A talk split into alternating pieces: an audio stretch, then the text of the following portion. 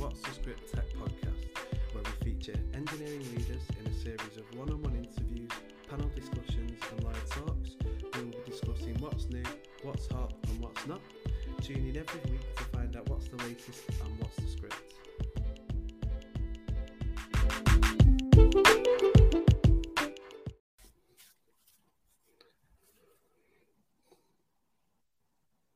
Hello, everyone. My name is Michael Sullivan, and I'm your host for today.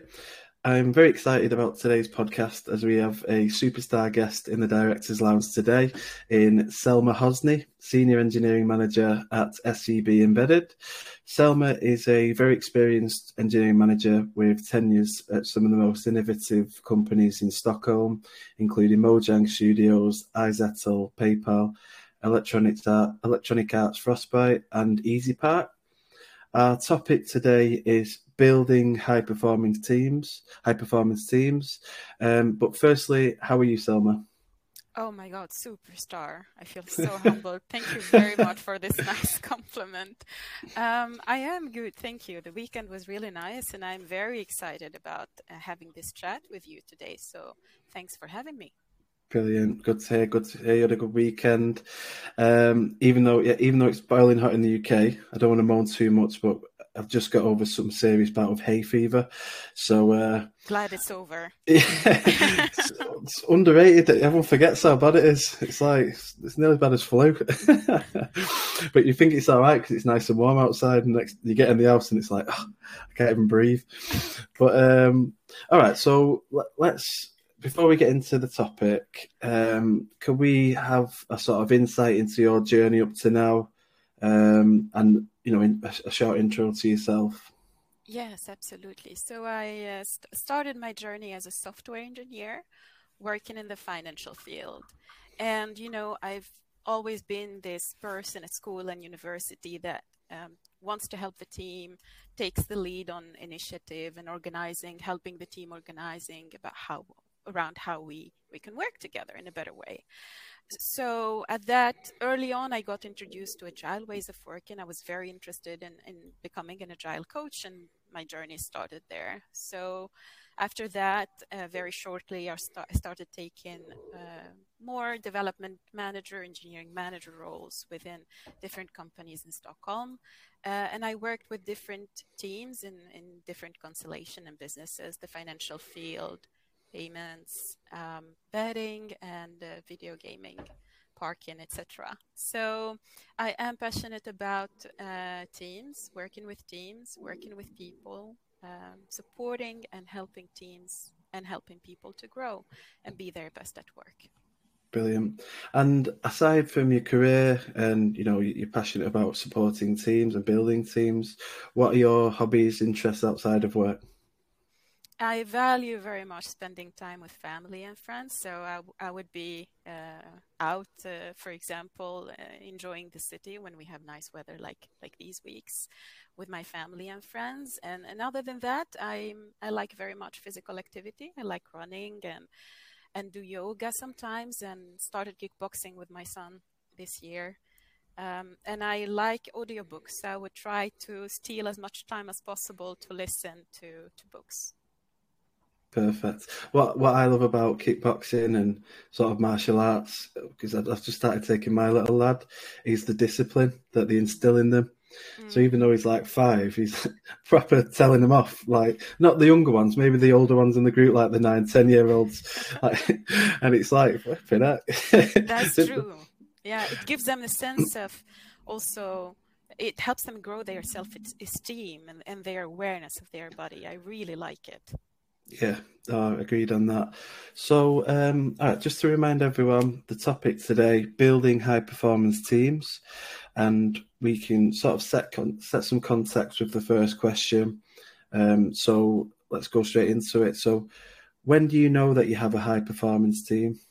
Um, so that that's an interesting question, and. Um, I would say a high performance team to me looks like this. And this is not a definition. It's a team that where people trust each other, where people feel safe to speak up their mind freely and feel safe to give feedback to each other, to challenge each other in a healthy and caring way. it is a team that um, helps each other, uh, that can do whatever it takes to reach their goals, uh, their team goals. Um, they they feel that they can learn and then grow their knowledge and skills. Um, they take responsibility together as a unity, as a team, and you can see that they they are enjoying spending time together. They get energy from working together.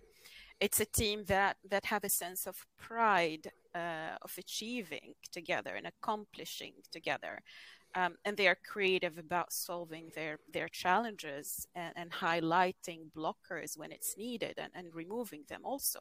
And they are curious about the user about the customer about the direction and the mission of the team. And they participate. So they take part in setting it as well because they uh, they own they have a sense of ownership of their mission.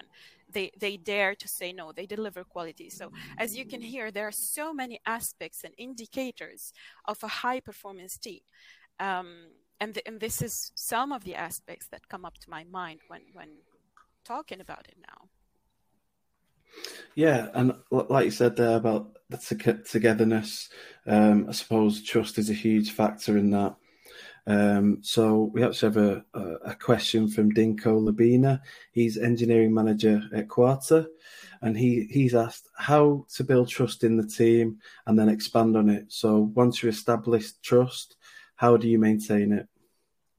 Um, I think it's uh, first of all, thank you very much for your question, Dinko. I I think that you're putting your finger on a very important, probably the most important aspects of building high performance teams.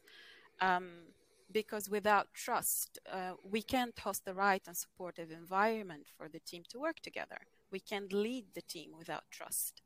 Um, I personally think that the, the presence or absence of trust in the team comes from the leader. So, in order to establish trust in the team, we need good uh, leadership in the team. And so, one of the first things, for example, um, to to think about when when starting or when joining a new team as a leader is to to listen in and understand how people feel. Uh, to listen in and understand what works work and what doesn't work um, what is the history of the team it shows that that that way that curiosity of the leader and that presence and listening um, shows that uh, well the leader has an, an authentic, authentic, interest in the team uh, and that they don't come with some prepared plan of action that they want to push on the team but, but rather than that they they are authentically um, curious about understanding the problems um, and helping the team solving mm. these issues if they exist um, and I, I also think it's it's important to lead by example in this context um, to walk the talk.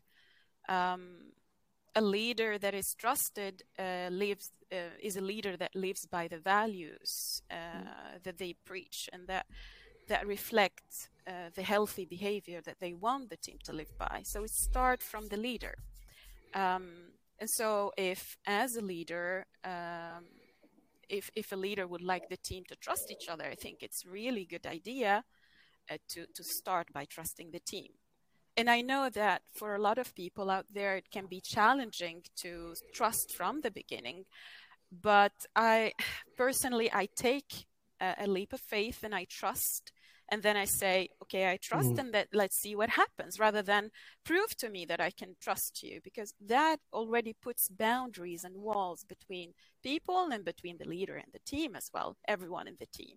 Mm. Um, um, and and the, of course, this this doesn't mean in any way that we don't hold each other accountable, because accountability is, to me, a major aspect in building trust in the team. So imagine if I would if I, as a leader, take a task, take on a task, and I'm supposed to get back to the team with information, for example, about it, but I don't, and I don't say anything, and nobody says anything to me, nobody asks me anything, then how can I expect that the team, um, the team to trust that you know the next time um, what's going to happen if Selma picks up our leader picks up a task or promises something, um, and mm. and so um, this was a really long answer, but the lack of, of, accountability generates a lack of trust. So we, um, yeah, I think, we...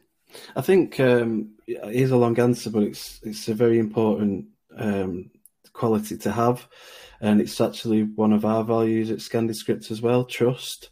Um, so I, I, was actually going to save this question to one of the last, but I, I want to bring it forward because it's on topic. But you know, when the trust has been broken, how hard is it to recover, and or, or can it be? Um, that's a really, really good question. I think, um, I think it's on, uh, important to understand the circumstances of, of context of that broken trust. So, what happened? Mm. Um, um, it was it more of we have I have promised that we will be able to stick to this timeline, but we can't. So are they external factors, or is it something um, deeper than that? For example, so sometimes it's really hard to recover when the trust is broken. Um, for example, I can I can recall something that that happened uh, in the past. Um, so the, there was a context.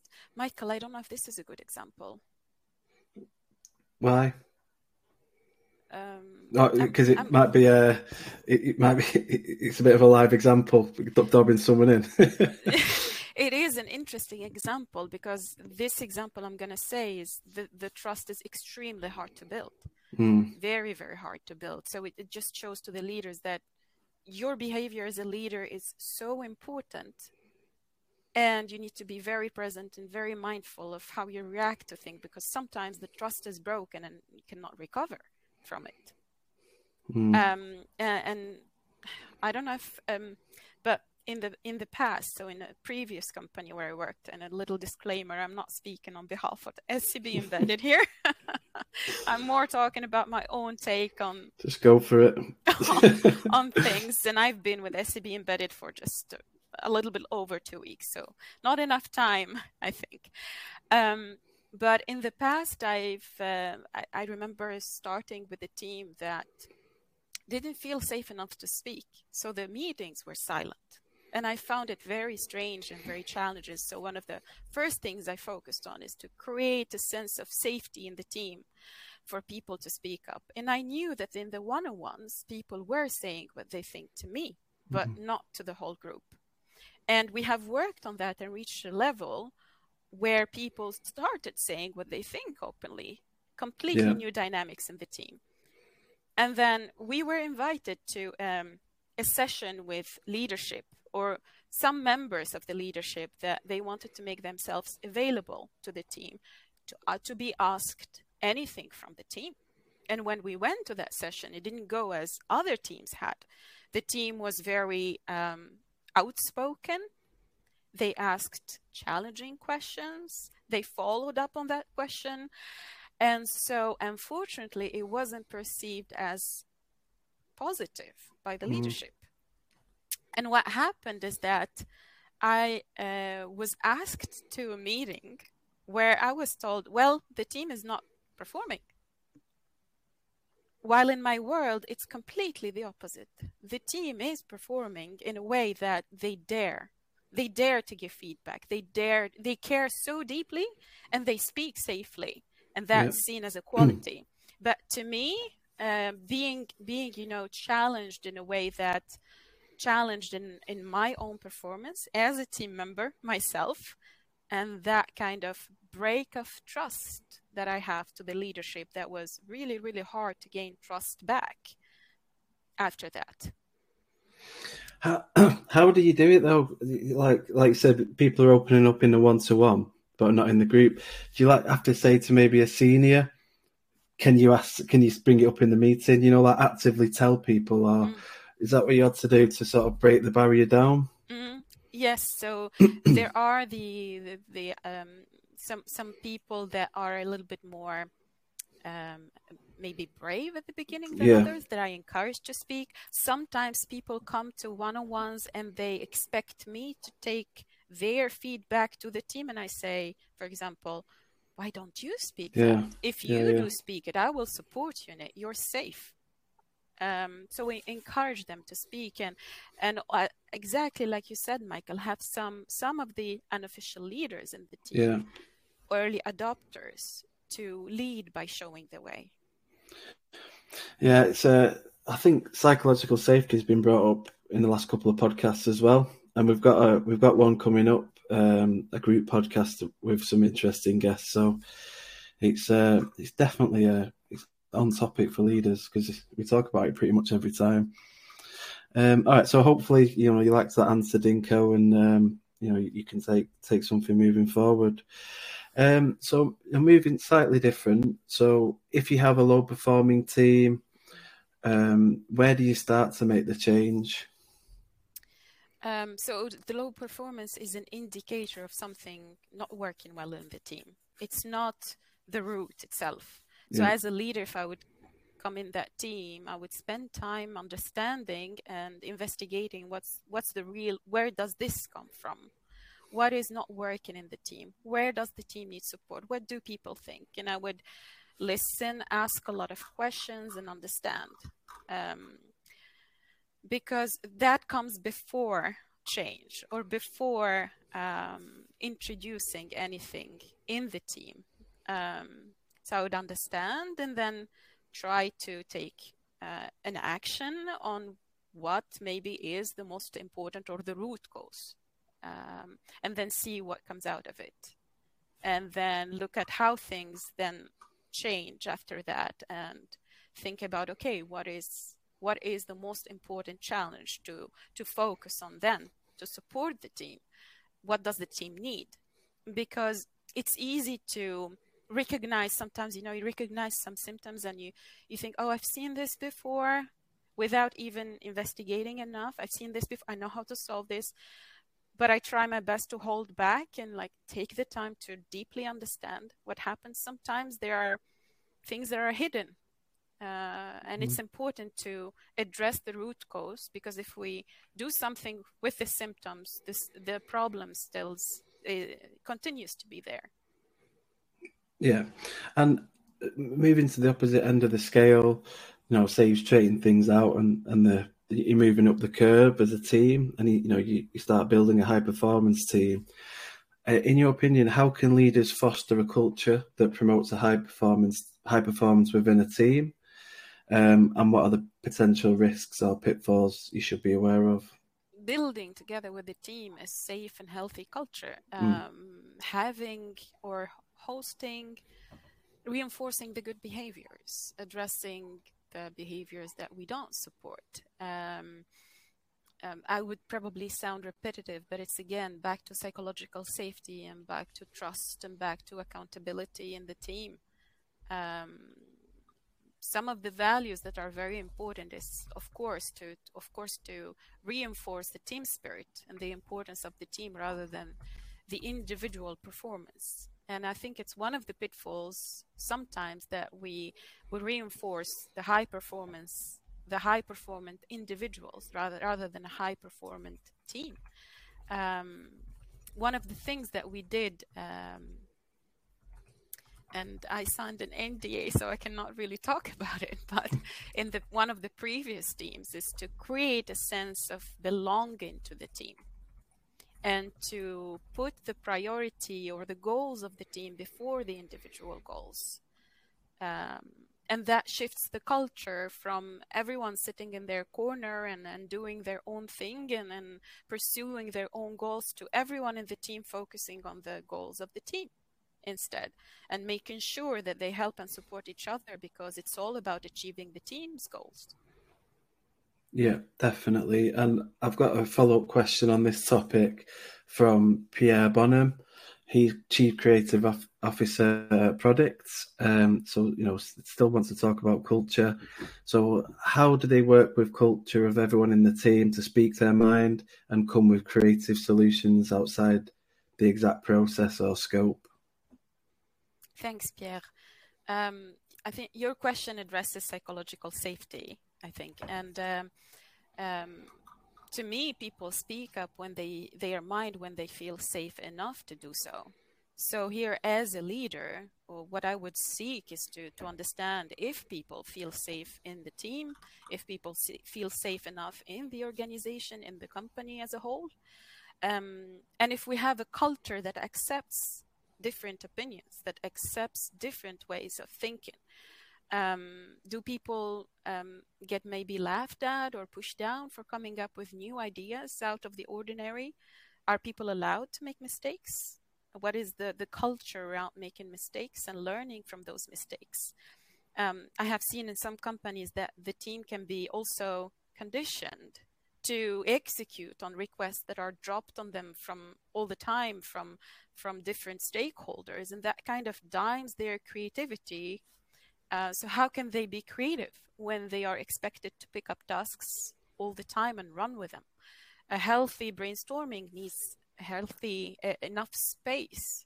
So cre- creativity needs space in the team to happen. So role of a leader here is to to set the right expectations to help the team understand that it's part of their responsibility as a team to think and to speak up and to share their opinions and to be creative and not just to blindly execute, passively execute, maybe sometimes on, on orders from different stakeholders. Um, if the team has a sense of, of ownership of their processes and, and their scope, then, then they will work on improving them when needed. If someone else sets them uh, in in the place of the team or instead of the team, and somebody else is owning those processes and, and ways of work and on behalf of the team, then course how to expect the team to to seek and to take initiative on improving them or even using them from the first place. Perfect. Um, Pierre's actually had two bites of the cherry, so he's got a, a second question, which is more on topic with um, something of my interest as well. Um, so he's asked, I would like to know if you follow the same process each time in recruitment. Uh, so specifically, you know, a little disclaim, disclaimer here. I, I'm not speaking on behalf of SEB Embedded. I have started here a little bit over two weeks ago. So, um, but what I could say about working in, in a few companies is that the recruitment process sometimes slightly varies sometimes it's a bit different from from one company to the other from one team to the other and it depends on on the team setup it depends on on what is important to the team and it also depends on the company values some companies put technical skills first that they would put more um, time into um, interviewing someone for their technical skills, and some some other companies have more focus on the cultural fit and on the mindset. Um, yeah. Yeah, and I think in with process, there's it's always like I said, the more time people can commit to, and say committing to them interview slots or allocating that time to interview each week, I think that does make a difference. Whereas if it's sort of a, oh, we'll, we'll push it back to next week, or you know, we'll, I'll, I'll review the CVs at the end of the week and maybe set something up. That's when, mm-hmm. you know, from both sides, candidates and and can, client, that's when it sort of break down breaks down a little bit, in my opinion. Yeah. But having them that set slot committed to let's do this, let's interview this week. These are the times. I think that really does make a difference. Yes. In, in, in terms of same process approach. Yes, it, it shows respect as well to the interviewee, and that's very important. That gives yeah. a, a picture of the, the company values as well. And uh, myself, I was interviewee in a, in a process with a company not a long time ago that I was very, very keen on, but I had to drop, I chose to quit the process because of the lengthily. Yeah, wishy washy. Uh, yeah, yeah, very long time to wait. And the feeling that you know yeah we will like um, lack of respect of the time that's yeah that's a problem and i think like a, a candidate like say for example you know selma's got interviews availability on thursday two till four when a candidate hears that they're like oh right these are serious about it you know let, let's go forward and let's try and get this interview and as well as you know in a, a very competitive market with technical tests yes candidates yes. won't be prepared to complete a two three hour test if they don't know they're going to get the interview at the end of it. Um, with with allocated time booked in, or even like that first stage we just spoke about, where it's like okay, yeah, these guys are serious, they're more inclined to complete it because they know this there is that set process or that set time allocated. So it's um yeah, it's an interesting question, and uh, I think yeah, I think I think it's it's for more for the candidate side for that strength of confidence, like you've just said, Selma, where you actually pulled out yourself. Yes, and, and that's, for example, um, just to comment on what you just mentioned, that's why I personally mm, go for the mindset and cultural fit interview first. Uh, because, as you said, that to me, that's very important. And then I would go for the technical skills. Yeah. And it, there is already a step forward. So mm, sometimes they are at the end, aren't they? Well, quite a few, quite a lot of the time, the culture interviews at the end with the CEO, or and it can be like, yeah, we love this guy, and then he's passed all the tests, and it's oh no, it's not going to fit. It's right back to the drawing board. So, yeah, uh, yeah, horses for courses, I suppose. So. Um, all right, and just just going back to high performance a little bit. Um, so I've got a question here. So, are there common challenges or obstacles that teams face when trying to achieve high performance? I think it really depends on the context, and, and the common challenges, of course, is what the most important ones. I think is what we mentioned early on in this discussion is um, the lack of trust, the lack of psychological safety, and and an absence of a strong team spirit. But there can be a big variety of other challenges that I've seen. Um, for example, could be uh, some of the challenges could be a lack of lack of product direction. What what is the direction that that we are taking, uh, working on this product? Does the team understand what is the product mission?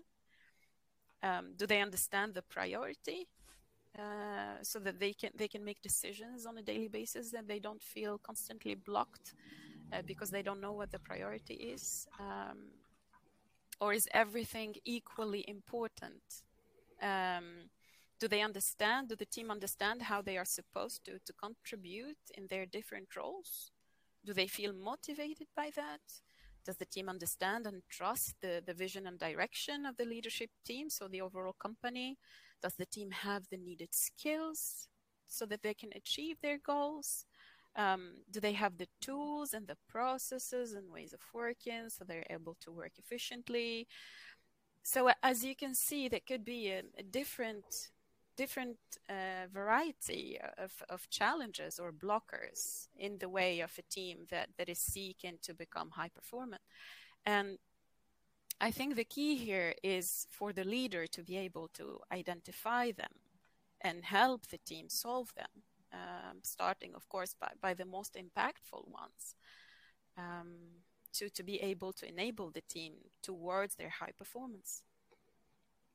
Perfect. And we actually have a very interesting question, um, just following on from this this topic um, from Joanna Nyberg. She's VP of Engineering at Mentimeter. So Joanna has asked, what what are your thoughts related to the empowered team model, and more specifically the trio setup, having design, engineering, and product leading a team? And and, and no, do you have that set up? Uh, thank you for the question, Johanna. Um, I think it really depends on on the needs of the team. I've worked in some constellations where you have the three competences present and, and strongly present in the team and and a representation of the leadership, somebody who leads design, somebody who leads product and engineering that need to be working together, driving the team together but it really it's so contextual. It's so depending on the team. It's so depending on the goals. Um, do do i currently use that have that set up in the team? No we don't have a trio setup but will we have a trio setup in the future? It will depend on our context and what the teams need in order to to to be supported in the best way towards the goals Okay, perfect. And just a, another follow up. What is a story you could share about a low performing team and how they became a high performing one? so it's a story that is close to my heart. I really enjoyed working with this team. Um, I, I, briefly mentioned them before. It's a team that I remember when, when I had my first attended the first meetings with the team. Um, the team was very quiet. Um, one person who was the facilitator was speaking and and even though each person in the team is highly competent and highly skilled um, the the the overall performance of the team wasn't at its best. People were sitting by themselves. Uh, people didn't talk to each other that much didn't work together that much. Um, and so what we did together in that team is to to um, to give space to people uh, to express their their concerns and their frustrations and to show the team that we can move forward. We can actually together solve of these some of these problems. We are not stuck. Um, it was a situation where the team was i think promised uh, continuously to for a while to to um, to have the ways of working or to be able to put in place the ways of working and, and, work together in the way they wished for but that never happened. And so the trust in the leadership was low. Reestablishing the trust in that leadership helped the team come together. And in that specific team as well one of the things that was that i learned and that were very interesting for me to to witness and observe is that um, a couple of years before uh, there was a big uh, organizational change that impacted everyone.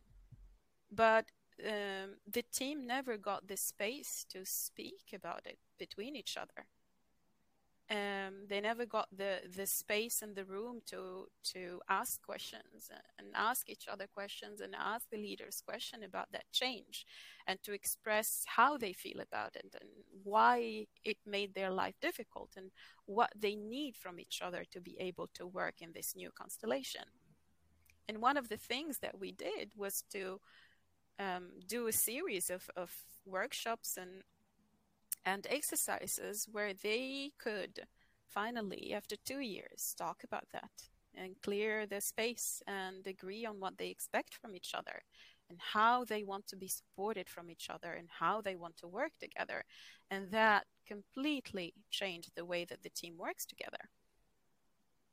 Yeah, and I, I know you mentioned before about uh, a lot of it is in context, um, but we'll, we'll, we'll try and answer it. What what is for you? What is the difference between high performing and low performing, and how do we define them? Um, the main difference between that, that's a, that's a kind of a tricky question to answer without talking too much. Um, because to me, there is not a by the book definition of high performance or by the book definition of low performance. Um, but I would say, um, is the team, is there a team spirit? Do people feel belonging to a team? Um, do they feel happy uh, about their work? Do they feel happy about being in this team? Do they have goals that they strive for together? Um, and they own their processes. And, and the symptoms of low, low performance team are are the, the the opposite of what we mentioned at the, the beginning of this talk when I stated a few examples of what a high performance team look like. Um, and I think also a team that is high performance, and I don't, don't think I mentioned this before, is a team who owns uh, owns their ways of working, owns their backlog, uh, owns their blockers, and all solving their their their problems. They take initiative. Even if I, as a leader, don't see something, they would they would highlight it and they would say, mm. "Well, we need help there," because they have such a high sense of ownership. And then and then you know and then maybe the metrics that come in a second place in my world will speak about this maybe the the quality the quality of what they're building will speak for their high performance yeah. I think a lot of it comes back to a lot of the basics, doesn't it? Accountability, trust, honesty. You know, owning owning what's yours. So it's not. It's not I'm going to say it's not rocket science because I know it is what you guys do, some with the coding. But teams itself, not playing football or you know, in a recruitment team or a company, the teams, like you said, a lot of it has come down to trust, accountability, ownership. Exactly. Yes, absolutely. And um, teams teams come to. I mean, for the teams to succeed, they need a good leadership. Yeah. To me, a team I've rarely seen, oh, a team not succeeding because, yeah, some some individual reason related to like skills or mindset, etc. Usually, the the challenge is that for them to have the right leadership that sees them, that mm. understands them, and that serves them and supports them in the right direction. I think as well, uh, uh, something that wasn't sort of scheduled in, but just popped in my mind. Um, like you mentioned competency before, and a leader who you know may on the tools or as a developer has gone to a leadership position. Um, how how is that viewed? Like, in all honesty, you know, someone who maybe came in for a different background or uh, can't code as an engineering manager. How how is that received for you guys, or in the past? How have you seen that? Um, yes, I, I think it's it's important to understand what the developers or what the team members world look like to have that insight. I don't I personally I don't write code anymore for a very long time. But I've been a developer some years ago. So so I have I can understand the pains. Mm. I can understand the what, what my team is talking about. I can understand the challenges and I can facilitate the conversation and help the team or help us get to a decision. And I think uh, a lot of um, so so that's where having that developer insight skill comes to use um, yeah. and the other way around. So um, being a developer and then being such a good developer that you get promoted to a manager role, that yeah. is also, I think, a challenge.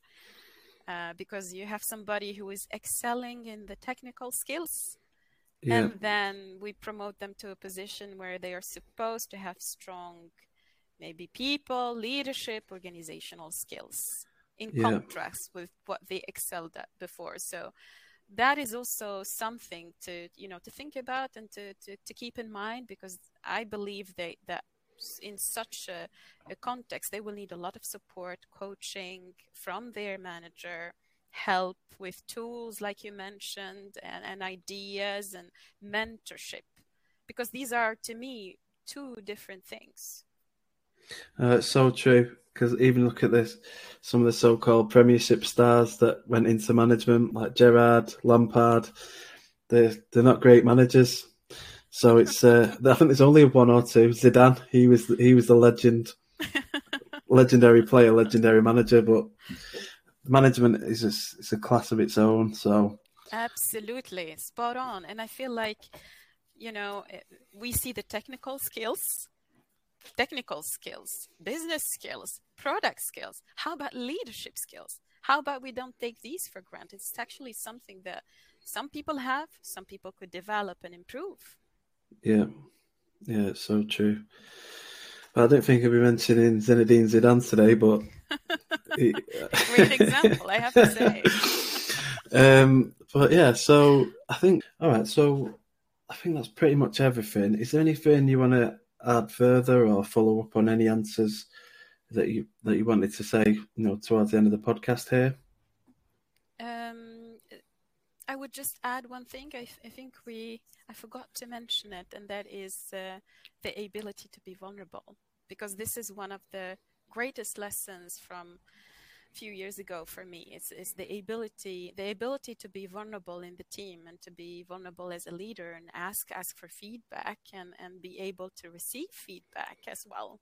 Yeah. Um without taking it personal uh without yeah. feeling uh like a because usually people when when whatever they do and the feedback they give they don't target you as a person personally or they don't mean to hurt. They just want to express their opinion and then they want to help. Um, and being vulnerable also reinforces the safety in the team and the trust in the team. And it's important to show that as a leader i think for me that's one of the key things in having a growth mindset you know not just like listening to podcasts and YouTube videos and how to be the you know best you can be or books. I think having you know feedback from your team is is massive in, in growing as a leader. Yeah, being a good leader is about also just like what you said, having this growth mindset, challenging ourselves as human beings to grow as human beings so that we can be our best as leaders. Well, what a fantastic point to end on. Um, I think that's pretty much everything. We've covered quite a lot today in the no, nearly 40, 40 minutes here. Um, no, I can't just I can't thank you enough for, for joining the podcast, Selma. Really appreciate it. Really enjoyed this conversation. Thank you very much for having me. I, I also enjoyed very much our conversation. Time just flew by time time trust it's pretty pretty much the the pinpoints of the the no the, the hallmarks of the podcast if that's the right word um, right well if you know if you are listening um, and want to um, join the podcast please do get in touch on linkedin the website or, or email me at michael at scandiscript.com if you want to have a question for a future podcast or if you'd like to feature um, but for now, thank you very much, Selma. Selma, and um, yeah, we'll we'll keep in touch. And thank very much for featuring. Thank you. Thank you too, Mike.